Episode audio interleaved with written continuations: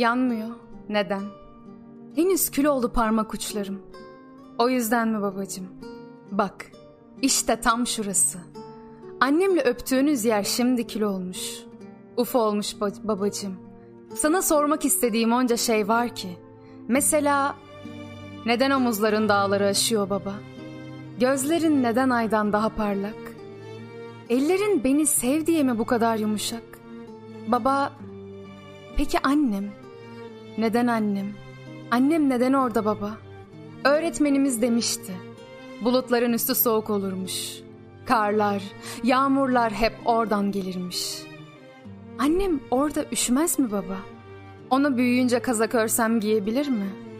Bulutlar palto giyebilir mi baba? Annemin parmakları üşürdü. Hatırlıyorum. Benim de artık yanmıyor baba. Parmaklarım artık sımsıcacık değil.